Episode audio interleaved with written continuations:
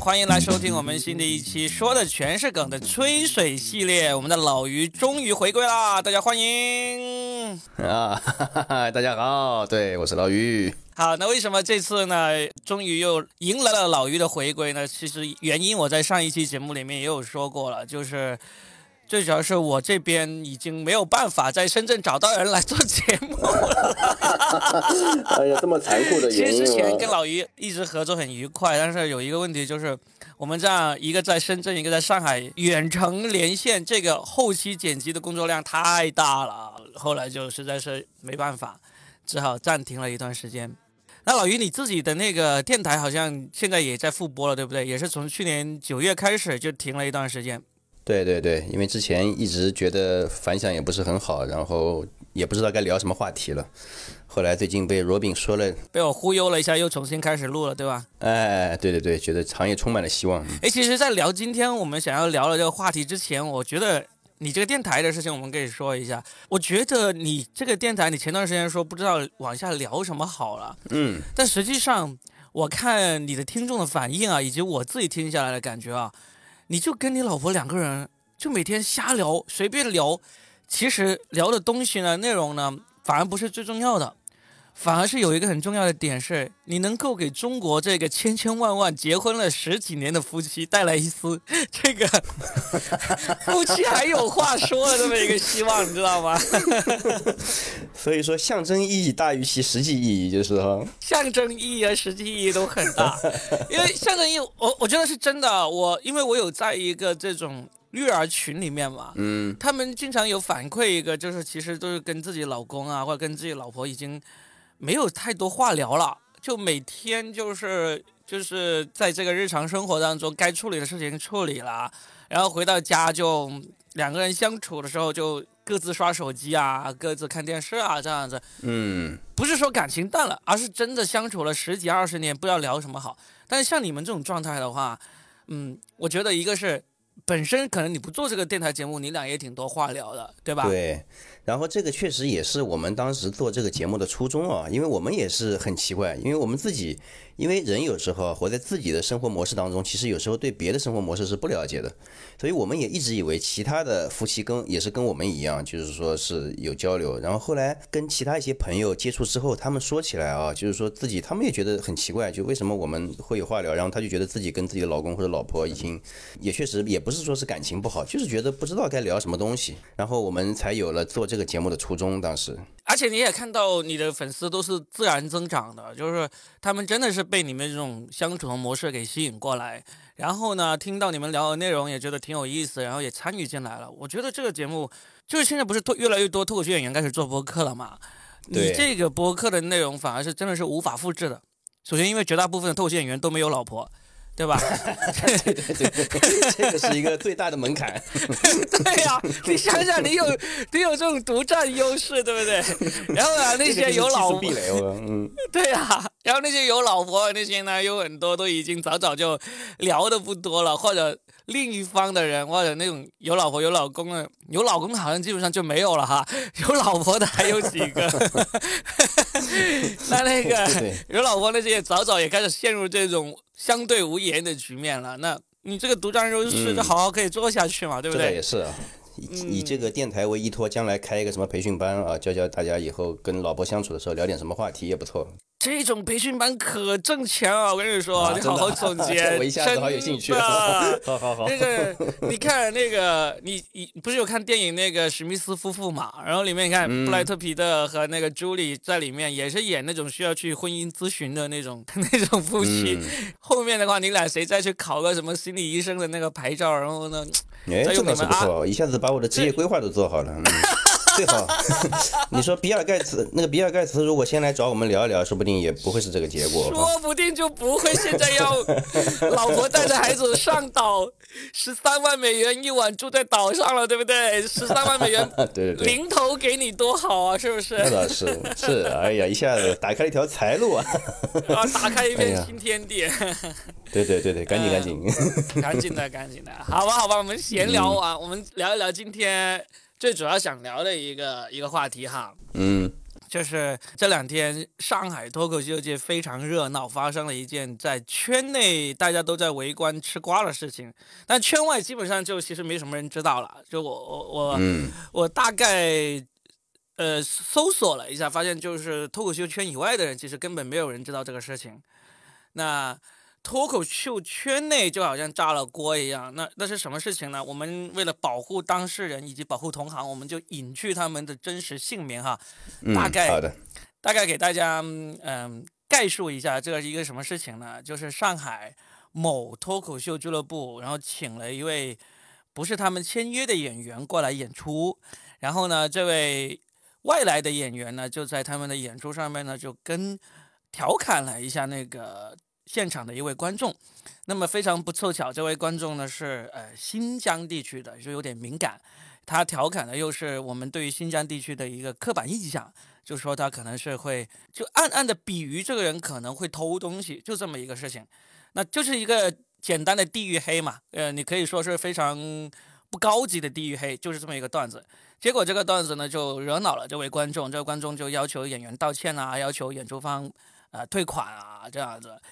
演演出方后关后来也很快也就退款了，但是呢，在这个演员道歉这个事情上面呢，就呃闹得闹得不愉快，闹得不愉快，就演员就不太愿意道歉，后来也勉强道歉了，到再到后来事情闹大了，再真诚道歉了，但是这个事情就这么纷纷攘攘的弄了两天的时间，对吧？对，嗯。然后就就彻底把三方都给惹恼了啊！主办方也恼了，观众也恼了，这个演员也恼了。嗯，那这个事情大家就发到了微博上，发到了朋友圈里，然后就就吵得不可开交吧。就那个对，演出方呢也扬言要封杀这个演员，那这个演员呢也说你封杀不了我，然后那个观众呢也说这个事情你要是不给我一个我满意的道歉方式的话，我就会把这个事情继续往上去扩大，嗯嗯呃，把它升级啊，是这么一就这么一个意思。嗯，好，那就是这么一个简单的事情，就最终演变成了好像三方都没有，就陷入了这种无休止的争论当中去，是吧？嗯而且现在脱口秀圈也开始站队了，呀，也有人开始说，嗯，这个演出俱乐部做的不厚道啊，把演员的这个职业生涯都弄上了，给他带来了很大的困难。嗯那也有人说这个演员，呃，这样子很不对，而且这个演员似乎在别的俱乐部里面演出也是不太给主办方面子什么之类的，嗯就导致现在这个演员呢，嗯，也确实有一些俱乐部就知道这个事情之后，可能也在考虑要不要请他，敢不敢请他 对，啊，就这么一回事。嗯，那老于，你是也通过朋友圈来知道这个事情了，对不对？对的，我确实是，其实我也一直在关注这个事情啊，嗯，因为首先我跟这个当时俱乐部本身确实也私交也不错，对吧？然后也确实比较关注他们，他们在这个事情当中会造会对他们造成什么样的影响？其实我们都是圈内人，对，跟这个俱乐部的关系还行，跟这个演员关系其实也不是太差。虽然嗯也有我很熟悉的一些朋友对这个演员呢也是不太喜欢，这个嗯，这个其实太正常了。脱口秀演员相互之间互相不喜欢这种事情太正常不过了对，是的，是的。啊、所以呢我，们这个圈子相对来说也是 竞争也是比较激烈，对吧？然后呢，相互之间呢，就是也有各自自己的看法对喜剧这个东西啊。对但有时候也是主要是一些看法上的不同，对吧？对就是说有时候对人本身倒也没有太大的成见，其实。脱口秀演员很多时候往往就是因为对事物的看法不同，就会导致这种割席呀、断袍啊，就是哎，对，的就是硬是不跟你不跟你好啊，不跟你往来，甚至恶言相向，这个在这个圈内是很常见的。嗯早期的时候，其实我们还想过说，我们有没有办法能够让这个圈内大家都团结一点啊，先把这个业务做好。后来发现说根本不太可能的，反正我们也不能去要求别人，我们自己也有很多不爽的人，所以呢，这个没什么好说。别人不爽我们的也是大把。对，因为本身我们这个行业也是注重表达，对吧？正好也是因为每个人的思想其实是千差万别的哈，所以说这个东西统一的可能性也很小。很小。这个事情刚刚发生的时候呢，我就有一个朋友，呃，也算是脱线员吧，他经常听我的电台，他也跑来问我，他说啊，你要不要蹭一下热点，说一下这个事情？我说啊，算了，这个事情根本就不算热点，我就不想蹭了。主要是不够热，还不知道谁蹭谁的热点呢。好了，那现在为什么真的又想蹭了呢？不是因为它的热点起来了，而是这个事情其实真的引起了我的兴趣。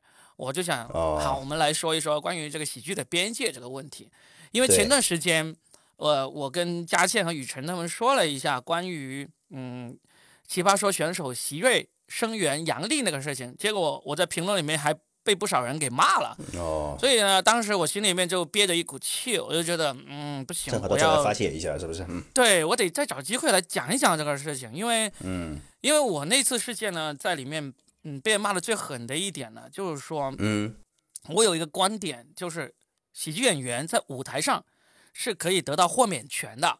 他们就抓住这个豁免权这个事情来跟我各种较真啊。嗯首先让我最讨厌的一个较真呢，就是有一些可能懂一点法律，甚至可能是律师的朋友就跑，不叫朋友，根本就不是我的朋友啊，就是这些听众 那听众嗯跑过来跟我说，你知道什么叫豁免权吗？然后就巴拉巴拉的给我粘贴了一大堆百度百科上面来的关于豁免权的那种定义。我说好，你厉害，那可能我真的是滥用了这个词儿，呃嗯，不叫豁免权吧。但是我我所说的意思，意思就是说，当这个喜剧演员他站到了舞台上，你买了票来看他表演，那么你就应该认为他在舞台上表演的都是这个表演内容。那他至于他说的东西呢，这个表演内容冒犯了你，呃，这个表演内容呢让你觉得三观不正，那也只能是说他这个表演内容不行，你不喜欢啊、你个人来说要封杀他，那你就是不再看他的表演，或者嗯回头你写一篇长篇大论的文章来批评他，嗯这个没问题，对不对？嗯这个太正常了。嗯，我当时举了个例子，我就是说你在看电影，你看到一个一个演员在里面演一个角色杀了人，你不会走出电影院，就是说要要追究这个演员什么杀人的动机啊、杀人的思想啊，你根本不根本不会，因为你知道这个演员是按照剧本来演嗯，这么一个戏，对吧？他是塑造了一个角色，对吧？塑造了一个舞台角色。对，我觉得喜剧演员在舞台上也是这样子，也是这样子，你就你就塑造了一个喜剧演员在舞台上的一个我正在演绎作品的这么一个人，那你不喜欢他这个作品你就不喜欢呗，是吧？但是现实生活中呢，嗯现实生活中呢，就是呃，你去看完一场脱口秀之后，那么你觉得被冒犯了，然后呢，你就回头去批评他，发微博、发写文章，这些也是很正常的。但是你批评完了之后，你说我要求你道歉，我要求你这个呃，就平台封杀他，这个公众媒体不再报道他，其实你你没办法这样要求的。就是说，就是当然不，我不是说你没办法这样要求。现在呢，因为我们监管的原因，我们提供了很多渠道让你这种要求得以实现。但是在我看来，这种要求是不合理的。嗯就是你可以要求，呃，别人号召别人跟你一起抵制他，这没问题。但是你向监管部门去说这个人讲的这个东西有问题，就像就有点要，你你给我封杀他，就有点像你说、哦、这个人他在里面演一个杀人犯，所以呢你不要封杀他。这个人杀人是他有这个杀人动机的，你封杀他就一样这样可笑。嗯嗯所以我我自己在我说的豁免权就是这么一个意思，就回归到这次事件也是一样。我觉得这个事情一开始的走向还是挺挺正的，就是不是这个走一开始的走向还是挺对的，就是这个观众在现场感受到了被冒犯，是吧？嗯嗯对，然后呢，他的做法就是不再看这场演出，他就当场就走了。走了之后呢，他就向主办方投诉这个演员冒嗯，冒犯到他了。那主办方也做得很对，就很快就给他退钱了。就是说，就相当于说我们我们这个这个演出不合你意啊、你不满意，那我作为一个负责，对我尊重你的感受。嗯哼，对我觉得这个事情本来就应该到此了。就是你你感受到了冒犯，你不堪忍受这个冒犯，就是你不堪忍受这个作品，那你就走了。然后呢，你觉得自己的钱应该要被退款，那也得到了退款了。然后你不爽，你就回去写了一篇长微博来骂这个演员，那也是你天经地义的一个地方。嗯但是这个观众他最现在最惹毛了演员的一点就是他要求这个演员向他道歉。嗯嗯然后呢，然后呢，这个演员当时呢也很不爽，就是主办方要求演员要加这个观众的微信，然后呢跟他跟这个观众道歉。这个演员就不，我凭什么要加这个观众的微信，对不对？你嗯嗯是不是？首先，首先我道歉这个事情呢，我可以为我这个段子写的不好道歉，但是我这个段子冒犯到了你，我真的没什么好道歉的，嗯，是不是？嗯嗯现在也有也有人在出来说一个论调，说一个论调，就是说，呃，说这个演员你不应该为你这个呃冒犯到了这个观众道歉，而是因为为你还在讲一个十年前的破梗。嗯嗯，他们说这个调侃新疆人的这个段子呢，其实真的已经是很老很老的一个调侃了。就你应该为你现在还在讲一个十年前就已经流行的破梗啊而感到羞耻，为这个事情道歉。我我觉得这个这个说法反而是对的。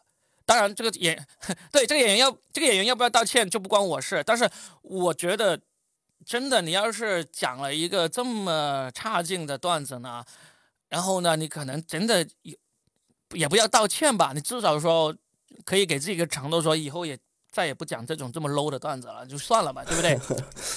但是，嗯我我感觉啊，嗯，我觉得是这样，就是说，其实你刚才呢，其实是从就是喜剧的审美或者说喜剧的一些呃价值观上面来讨论了这个问题，对吧？嗯对然后其实我我觉得啊，这件事情我一直很慎重，其实是、嗯因为为什么呢？确实是这里面有比较敏感的内容在里面，对吧？对的，然后我呢，我刚才也想了想，就是说，如果它只是一个平常的关于就是观众欣赏喜剧和喜剧演员表达之间的矛盾，其实这我觉得双方都可以比较自由的来表达自己的一个喜喜好啊，干什么的。嗯。但因为呢，我刚才也在想啊，就比如说你说到这个豁免权这个问题，嗯，那显然这个豁免权呢，它肯定也是有边界的。对的就比，如说演员在台上，他他肯定也不能触犯一些法律法规，他肯定是不行的，就是对吧？是的，呃，但是呢，就这个里面，就是有时候呢，有一些法律法规呢，它不是说是一些成文的东西，就有可能它是一些政策方向，对吧？就这个里面，它有些东西可能也不能成文，其实是不是？是的，但是这个里面，大家大家多多少少都会能感受到，这里面是有一些政策政策方向的因素在里面的，对吧？那是不是这个东西也是一个约定俗成的，就是大家不应该去触碰的东西？这是这是我的一些看法啊。就也许它是其他的一个，呃，可能是无伤大雅的，也许就是是其他的一些玩笑干嘛？那我觉得脱口秀演员可能是要是要来争取一下，因为我这个喜剧的风格就是这样的，对吧？嗯所以你刚才说到这个豁免权里面，嗯，我才对我上会会有一定的限制？就是嗯我才对我上一期节目被人跑来骂我不懂什么叫豁免权这个事情感到生气嘛。嗯嗯，就是我们讨论的肯定是在合法范围内的那个东西了，对不对？你跑来硬是跟我说，嗯嗯呃，你违法的东西你还有豁免权吗？这个这个是屁话，根本就不值得讨论的，是不是啊？嗯嗯嗯。我们讨论的肯定就是这个合法范围内，对，所以你讨论的其实是在一个喜剧的一个框架是的底下，对吧？就比如说喜剧技巧以及喜剧审美方面的内容。对，的。所以呢，你说到这回归到这次事件哈，那么确实嗯，确实就它有一定的特殊性在里面，其对实是，确实有点像你所说的那个特殊性，而且那个封杀他的俱乐部在这个声明里面呢也说了这个事情，就是说这个牵涉到这个就有点类似已经摄政的这么一个事情。对的，但实际上实际上我自己是不认可这个说法的。嗯嗯首先呢，他调侃了新疆地区，新疆是确实很敏感，特别是最近特别敏感，对不对？嗯，对对是的。那这么敏感的东西，我们作为这个内容创作者都知道，我们能不碰就尽量不要去碰。但是这个演员，他就硬是去碰了，而且他是故意去碰的。嗯他很认真的问了在场有没有新疆人，发现是有，他才开始铺这个梗的。那只能说他第一个他的敏感度不够高，第二个呢，他真的是抱着一种要冒犯这个观众的心态来来铺这个梗的。在我看来，这依然是在喜剧创作范围内的一个高级与不高级的这么一个范畴而已。嗯嗯，就像如果他在现场，他问现场有没有上海人，那如果有上海人，他就说一个嘲笑上海人的段子。我在上海演出过这么多，基本上都会很有效，嗯因为上海人他经得起嘲笑，他也知道这个是一个是一个玩笑，嗯但是实际上在性质上这两个是一样的。我找一个上海人来冒犯，以及我找一个新疆人来冒犯，其实都是同样的。你如果你说这是高级，那就是高级；如果你这是低劣，那就是低劣。就不管怎么样，取决于你你的这个冒犯，你这个调侃好好不好笑。如果你不好笑，纯冒犯、恶意冒犯，那你就说明这个演员的水平不够。嗯嗯所以这个事件出来之后呢，也有上海的演员发朋友圈很不爽，就是说，哦，调侃上海人就可以，调侃新疆人就不行啊，这是什么双标啊？就是就就是算是为那个演员打抱不平。什么政策说我们不能调侃新疆人啊？就只要你在合法的范围内，你真的是可以调侃啊。但是你调侃的不好笑，那又是另外一回事；你调侃的不高级，那是另外一回事。但是你硬是因为新疆敏感，你就说把这个事情上升到摄政，这个事情呢，反而是造成现在我们有些同行很不爽，开始去跟那个俱乐部叫板的一个原因。为什么呢？因为在正常来看，嗯，这个演员调侃新疆人，以及这个演员调侃上海人、调侃广东人，在喜剧范围内其实都是同一个性质。但是你硬是因为这个事情你吵起来了，最后你发个声明，把这个事情上升到这个摄政的这个高度了，其实是反而是对我们这个行业带来危险。因为本来这个就是一个行业内一个一场演出里面演员跟观众的一个矛盾，对吧？这种矛盾在演出当中其实很常见的。但是你在这个声明里面把这个矛盾上升了一个高度，所以我们严肃处理这个事情，我们要封杀这个演员，我们也号召其他俱乐部要封杀这个演员。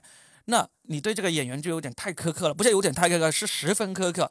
有不少演员说到这个事情的时候，都用到了“欺人太甚”这个说法。其实从我了解的信息来看呢，中间确实大家有很不愉快的一些沟通交流，但是俱乐部这个声明所呈现出来的观感，就是容易让人产生一种你在欺人太甚这么一种感觉。第二点的话，就真的本来没有人注意到这个事情涉不涉政。你们把这个冲突这么详详细细的涉及到哪个敏感地区的，全都细节公布出来了。那可能有些人就会说，哦，那行啊，这个事情就是涉政啊，那我们好好的查一下这个事情吧。那整个行业就出来问题了。所以这个事情也是导致我这次想要说的一个原因，就是我对这个俱乐部的这种做法不认可。我认为你严格管理演员，严格管理演出内容是对的，但是你硬是把这个东西拔高了一个高度，而且你拔高这个高度的一个目的是针对这个演员的，那我就觉得这个事情做的不好。我我我我现在这样想啊，就首先我也认可，就是说从。喜剧技巧方面来说，这个事情其实跟就像你说的，对吧？它其实跟其他的我们经常在说的一些其他的地域梗本身在技巧上面其实是同类别的事情，这点我认可。嗯。然后呢，但是我也在想啊，如果从俱乐部运营的角度出发啊，其实我在想这件事情对俱乐部来说，它的风险其实也是非常大的，因为。关于摄不摄政这个事情，对吧？你可能真的是只有一次尝试的机会，因为没有办法去论证它，对吧？就是说我是不是还在线下，我还可以去问一问这个是怎么回事？呢？因为它有时候就是这么，就是这么一瞬间的事情的，射就是射了，不射就不射了，对吧？然后就是，但但是一旦这个事情发生，那对俱乐部肯定是生死，嗯，生死攸关的打击，你说是不是？所以说，我觉得在俱乐部啊，在这个事情上采取一个比较谨慎的做法，我认为也是。也是可以理解的，对吧？因为这个事情毕竟是跟整个俱乐部的生死是有关的。就是因为他应该采取谨慎的做法，嗯，他才不应该把这个事件上升，主动上升到这个高度。嗯嗯嗯，这个就反而是最不谨慎的做法。最谨慎的就是你悄悄的把这个演员和这个观众的给摆平了，然后呢，你就嗯嗯嗯，你就内部永远封杀这个演员就好了。你这个现在这样的一个声明，反而是最不谨慎的。哦，不要公开来处理这个事情，对的，对的。你记得前段时间我们有一个行业内的一个公开事件，算是比这次这个事件要热得多的嘛？就是北京某俱乐部，嗯嗯嗯，因为被查到了，然后被罚了这个五万还是十万块钱？五万吧，好像是。嗯嗯嗯，记得吗？说脏话对吧？嗯。呃，对，是说，你看。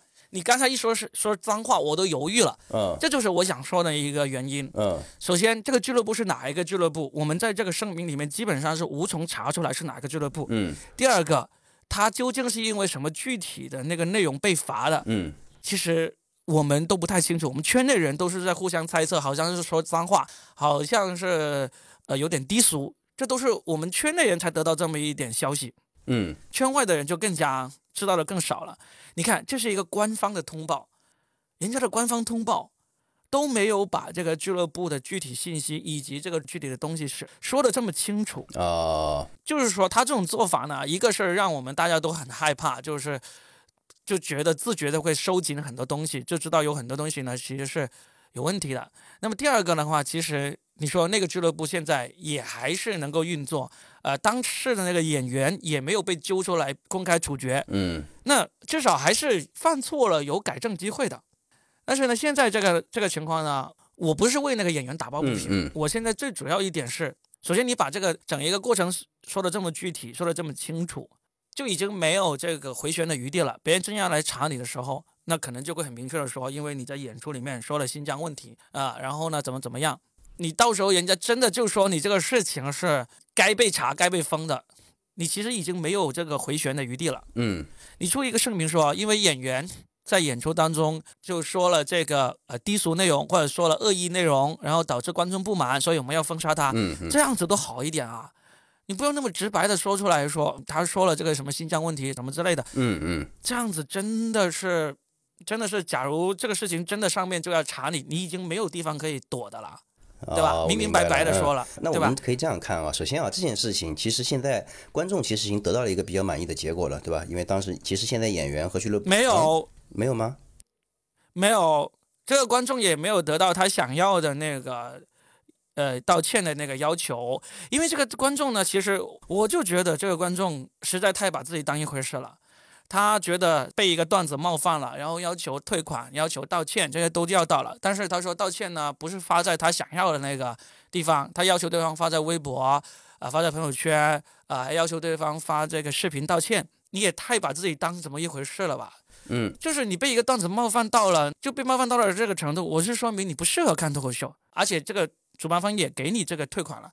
很多时候，我们为什么老是说喜剧是一个长跑呢？嗯其实有时候你自己做喜剧，一直要坚持做才能做成，也是在筛选观众的过程。嗯你基本上什么段子都会冒犯到人的。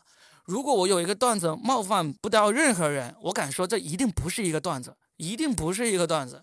好，这次你觉得被冒犯的很狠，你要求别人向你道歉，那演员他如果为他自己的这个职业生涯着想考虑的话，一般来说，我们演员都愿意去道歉。你也适可而止吧，你道歉还要规定指定媒体，还要发视频，为什么呢？当然，我知道这里面有人可能特特别是在现场的人可能会跑来骂我说你又不在现场，你知道什么那么多？因为他们的一个秉持的点是说这个演员一开始不想道歉，后来呢就事情闹大了才不情不愿的道歉，这样子说这个演员有这个问题。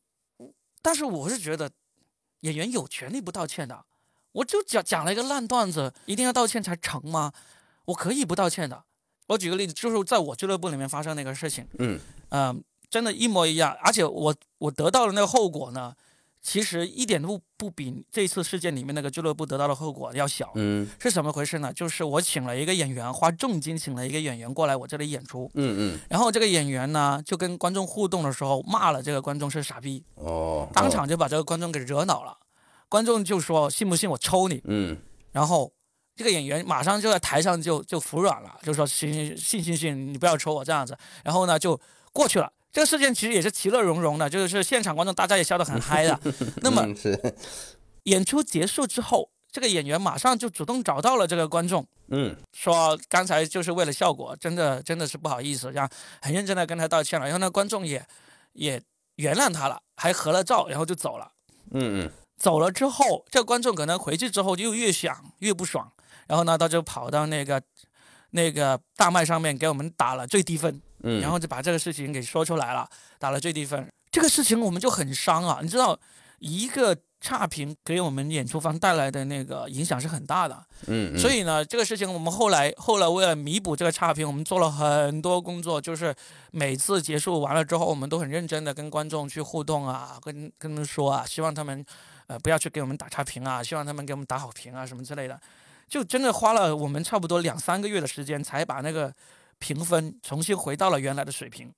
这个是事情呢，让我们对这个演员其实也挺生气的。但是呢，我们生气的做法就是说，我们也不是要跟这个演员撕，或者说要发声明什么让他禁演什么之类的。我们的做法就是说，这个演员很危险，我们后面再要请演员的时候，如果不是万不得已，我们尽量不要请这个演员。嗯这就是我们作为俱乐部能够做的一个，在我看来就是程度最大的一个措施了。嗯我们不请你来演出，就算是规避风险的一个做法了。嗯，对，是的，嗯你说我这个演员骂观众傻逼这个事情，放在北京可能就是值得罚五万块钱、罚十万块钱的一个事情了。如果刚好被嗯监管部门看到，是不是？嗯，但我觉得还是他们这次碰到这个事情，可能在可能性上会更严重一些，就是在可能性上面，因为其实这个事情还没有发酵嘛，到后面对吧？嗯，就是说我是这么想的啊，就首先我们先把观众这件事情先放一放。我刚才是以为观众已经满意了，但不管怎么样，我们先把观众先放一放啊。就比如说在演这个脱口秀的经营者在碰到这个事情的时候，其实确实也是非常紧张的，对吧？就是我我也很担心这个事情会扩大化。我觉得放在任何一个就从业者身上都会很紧张对这件事情。嗯，所以说也有可能啊，就就像你说的，当时他可能有更好的解决方方案，就比如说，哎，我私下里面再来处理这个演员的事情，对吧？嗯。但是我觉得在人啊，有时候在比较紧张的情况下，也有可能会采取一个他认为当时最好的一个方法，对吧？嗯。但是至于这个方法到底是不是最优的，我们可以在这个事后再来评价一下，就是哎，我们可以复盘一下这个事情，因为这也是给每一个每一个脱口秀从业者以及脱口秀俱乐部，其实也确实是带来了一个案例嘛，对吧？就是说之后大家可以在这个基础上做得更好，对吧？就是如果碰到同样的事情，我们到时候应该怎么处理？我觉得，我觉得这也是我们今天讨论这个东西的意义，对吧？就是将来可以怎么做，就是这个事情。如果假如当时你是这个俱乐部的老板，你在现场，你怎么处理？呃，我觉得啊，就是说我一开始觉得，确实我的第一反应其实也是赶紧和这个演员划清界限。说实在的，啊，因为我觉得首先啊，就是每个俱乐部都有自己的利益考量，这个这个东西是非常好理解的。我觉得每个人也是，每个人的人性其实就是趋利避祸嘛，就是对吧？嗯，我的看法是这样子，就是如果这是发生在我俱乐部里面的一模一样的事情，我当时也在现场。嗯，那其实当这个观众站起来走的时候，他跑来跟我投诉的时候，我当然第一时间我会跟他道歉，因因为我给他奉献了一场他不满意的演出，这个是要道歉的。嗯，那我会我会跟他道歉，然后呢，他要求退款，我会马上给他退款，嗯这是一点。然后呢，他要求演员向他道歉的话，那其实嗯我会建议他第一等一等，等这个演员结束了之后，嗯嗯，那你当场跟这个演员来沟通一下。嗯那如果因为当时的情况是那个观众也不想等了，而且那个演员好像是在主持，他必须要整场演出完了之后，嗯嗯，主持人才全场演出，嗯对，才能跟这个观众交流。所以，假如这个这个观众他也不愿意等，那我会说，那你先回去，我们后续跟你这个去，呃，跟进这个事情。嗯但是就很明显，这个事情呢，这个演员当时是不愿意加这个观众的微信嘛，他说我凭什么要加他的微信？嗯嗯，那我觉得这是对的，演员不愿意嗯加观众微信，这是天经地义的事情。那么我也会问这个演员，那你能不能向这个观众道歉一下？我会跟这个演员说，你向他道歉是因为我作为俱乐部希望你向他道歉，因为他很有可能对我们俱乐部的这这个非常评价不利，就是对吧？嗯对，对我们造成很大的影响。那我想，这个演员他就算不愿意去给这个观众道歉，那他可以给我发一段，他说这个事情不好意思什么的，帮我跟这个观众说一声对不起。那我可以把这个截屏发给这个观众就完了。演员不愿意加这个观众微信不是什么大的事情，演员不愿意道歉，我觉得也不是什么大的那事情，因为他就是讲了个很 low 很烂的段子。就演出质量不过关，那我作为俱乐部，对于演出质量不过关的演员的话，我应该做的事情就是不让他来演，不请他，就完了。因为我请你来，我也要自己也有判断的，我自己没有想到你原来讲的东西这么烂这么 low，那我又贸然请你来了，我也有责任。那现在人家就是这样讲了这么 low 的东西出来，主办方要求演员向这个观众道歉，其实是可以要求，但是呢不能强求。哦，嗯我这样想。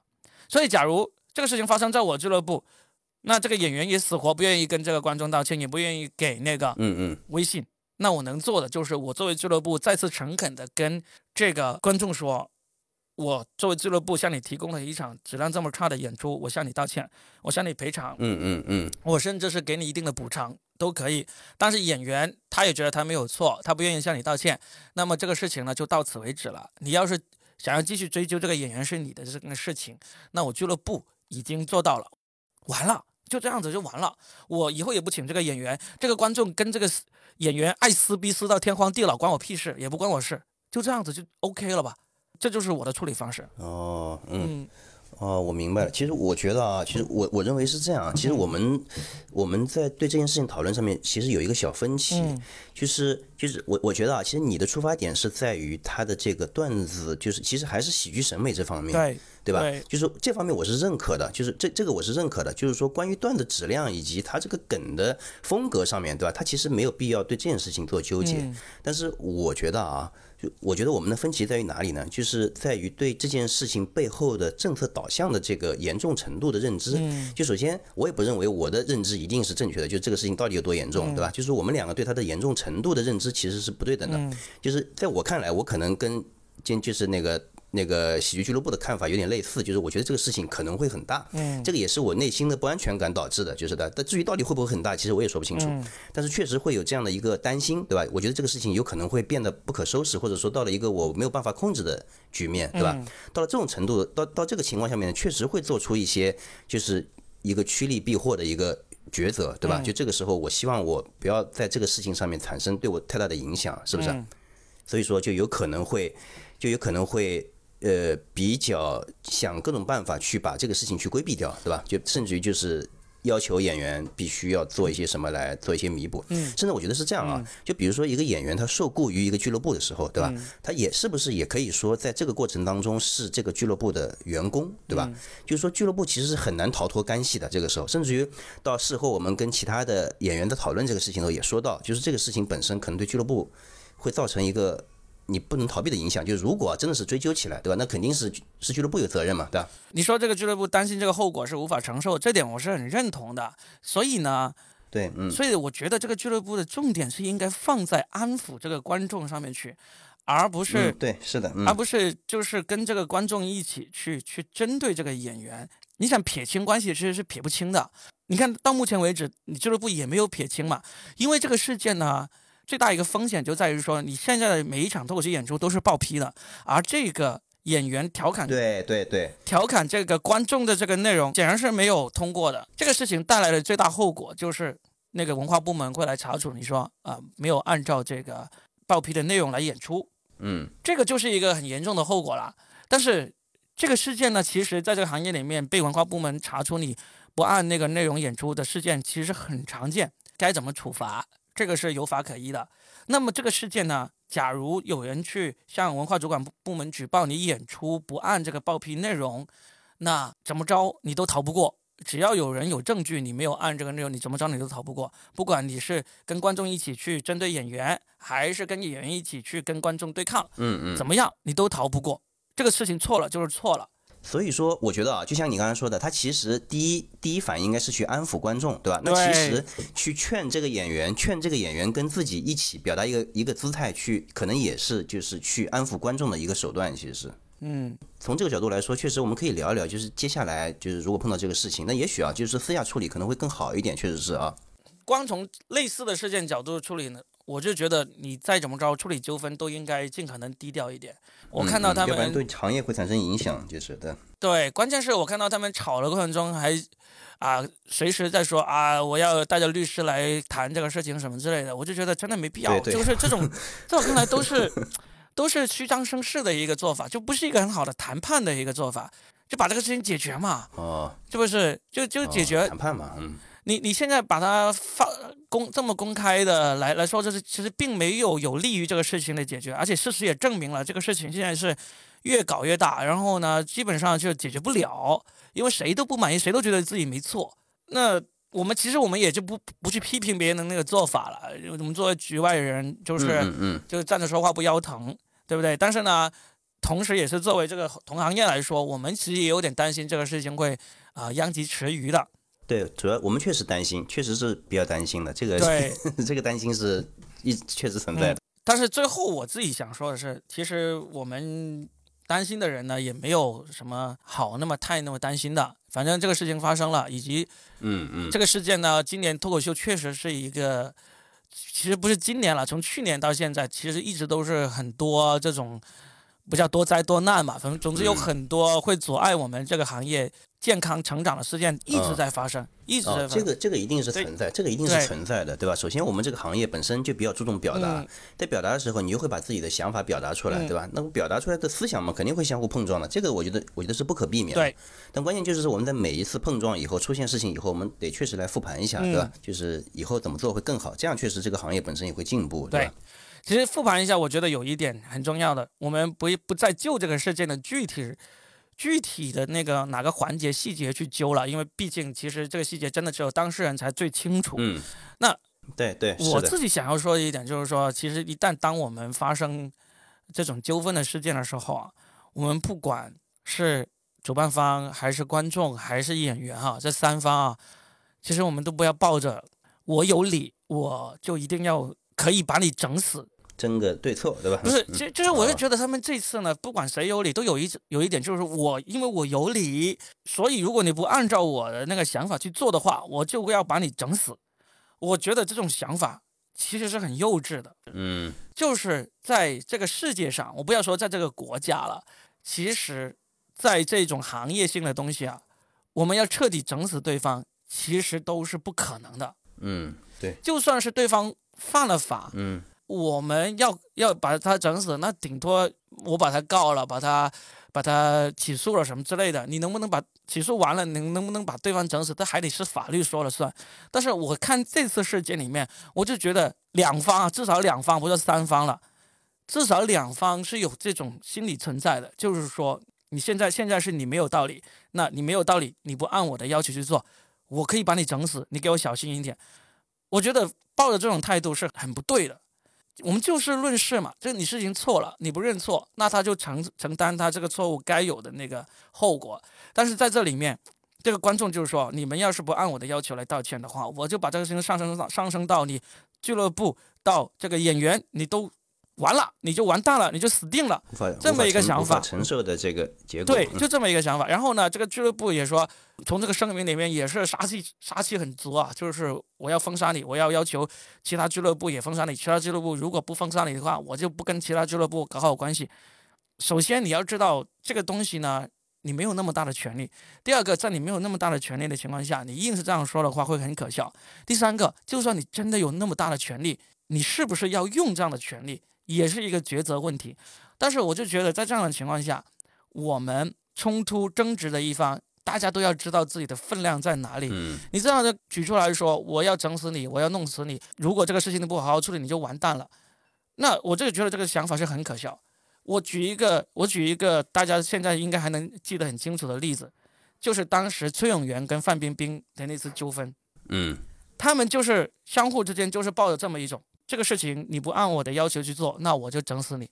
这个行业也会因因我而受到很大的这个那个震动。好，那这个事情确实发生了，这个行业也经历了差不多长达两年的寒冬。那嗯最终这个事件里面受害最惨的是谁？现在崔永元你已经见不到了，范冰冰复出了，嗯交了八亿元复出了，也风光不再了。嗯那这个行业经历了两年的寒冬，也有很多人出局了，死了，嗯嗯那也没有彻底完蛋啊，不也一样？这个行业一样在继续在做着嘛，对不对？所以嗯我觉得，不管你有多大的影响力，不管你有多大的权利，你真的不要抱着一种鱼死网破。老实说，真的鱼死网破了，也是死了你这条鱼，破了你这张网。这个海里面有大把别的人也在撒网，也大把别的鱼也在挣扎。那如果我们好好的解决啊，跟这条鱼好好商量，说我把你网上来啊，我并不杀你，只是上来观赏一下就放你回去，嗯嗯，我明白，我明白了，这不是 好好商量嘛，对不对？而且而且真的真的要鱼死网破，也悄悄的鱼死网破嘛，一定要弄得那么大浪花，让别人都知道你这里发生了一个鱼死网破的事情嘛，嗯，是吧？对，那那我大概大概明白，就是说，其实总结下来，其实就是我们一个处理，因为你说这种争论和矛盾，其实每个人在每天的生活当中，其实都是会遇到的，对吧？对啊就是说，我们每次处理这种争论和矛盾之后，其实也给我们下一次遇到同样的问题呢，就是提个醒，就是会不会有更好的方法哈？是啊，然后也许就是，嗯，也许就是大家可以平心静气的，对吧？就是说以沟沟通和交流为主啊，就是因为因为脱口秀本身嘛，也是强调的是一种包容啊或者干什么的，对吧？因为它本身是个比较多元的这样的一个存在，嗯是这个事情就有点像我们在街上遇到了争执啊，我们吵得面红耳赤，然后说你给我等着，我找人来砍死你什么之类的，对不对？有多少人真的转身去找人来砍了？你转身就走了，然后呢，你甚至你都不想告诉别人你在街上跟人家发生了争执，那这个事情就完了。就是你说这个事情有多恶劣嘛？就就就就就跟在街上发生了争执，我觉得差不多。嗯差不多，真的，我我们回头去找人，不要去找，找的话，你找个人倾诉一下也可以，但是你你找了人，然后你像这次这样子，我其实想跟我们各位同行啊或者什么也好好的说一下，真的以后发生了纠纷，不管是你对俱乐部有意见，还是俱乐部对演员有意见，还是这个观众对俱乐部对演员有意见，你都要知道，你们就算发生了一场街上的吵架，完了之后你不爽，那你就回回回头再去骂一骂，或者暗暗的该采取措施就好了。但是你把你整个吵架过程录下来发到网上的话，那其实不见得对谁有好处。这就是我的一个建议。嗯，我也我也不要说什么闷声发大财这种这么这么土这么俗的话了。我意思就就其实意思也是这样子。脱口秀现在还很很脆弱，但是呢也不是那么脆弱，脆弱到你你觉得呃你去举个报，你去骂个街，这个行业就能没了？不要这么幼稚，这个行业是永远会存在的。真的里面真的不管是发生了。多少一个事情，这个行业是会在的，可能不在的会是这个公司、这个演员，这个行业是会在的。所以呢，不要想着你能够让这个行业，你能够阻挡这个行业前行。这是我，这是我对那些听到了被冒犯的段子，然后呢就觉得你去个举报，你就能够把这个行业给整死的那些人说的。你可能可以把这个公司整死，你可能可能可以把这个人整死，但是你整死不了这个行业。这是一点。第二点的话，作为从业者来说，同样是俱乐部经营者，我觉得我们筛选演员自己也要承担风险。你明知道这个演员口碑不好，你硬是要请他，那你自己要承担相应的风险。真的，当这个风险不如你所愿的发生了之后，你也要想一想，这是你自己请回来的，你当时就没有想过这个这个风险在这里嘛？对不对？当这个风险真发生的时候，你该怎么处理？其实我们作为这个经营者，其实早早就应该心里面有一定的一个预案，这是要做的。第三点就是给演员说一下，我希望所有演员都不要再认为喜剧是冒犯的艺术了。嗯，不是冒犯的艺术，喜剧是搞笑的艺术，喜剧是喜剧的艺术。你不好笑，这才是原罪。不好笑才是原罪，跟冒不冒犯没有关系。好笑的冒犯一样，很多人买账，一样是能够赢得满堂喝彩。不好笑的冒犯就会造成这种那么难看的局面。这就是我想对演员说的。嗯，说沉重去了，对对，说沉重去了，说沉重去了。但是这个事情是真的，我觉得不应该走到这个局面。但是真的走到了这个局面，唉，其实也没有什么严重啦。我们。也就吃吃瓜了。你说这个事情能够对对我们这个行业带来多大的这个阻碍、这个震撼，我也不觉得。我也不知道。我说实在的，还是有点后怕。说实在的，因为我是我也是比较担心这个事情，万一发酵了，对吧？到时候对我们，其实对我们这些也散兵游勇的演员，我想也有也有影响，就是对吧？所以我我也是比较害怕的。其实喜剧是长跑，你就看着吧，发酵不了几天。就算我预测错了啊，发酵了好多天，发酵了半年，发酵了一年，嗯，这个行业。也一样是在前行，这就是我的最终预测吧，就只能这样说。嗯嗯嗯，也希望我们可以走得长远哈。嗯，希望吧。啊，大家一起努力吧，好好创作，好好表演。一起努力，一起努力。对，好好创作。对，其他的其他的破事尽量能够少管就少管。对，我们今天也不是多管闲事，我们今天是为了做我们的博客节目啊，所以呢，所以要骂就尽管来骂，来一个我拉黑一个，就这样。啊，行，好，那这期就聊到这，好的，好的，嗯，OK，拜拜，哎，拜拜。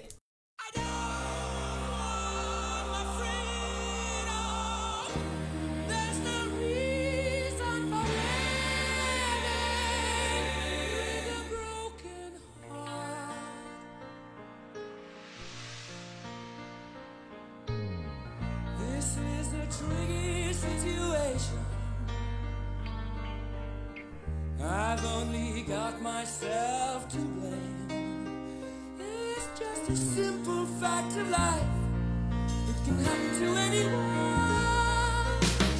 You win, you lose. There's a chance you have to take with love. Oh yeah, I fell in love, but now you say it's over, and I'm falling apart.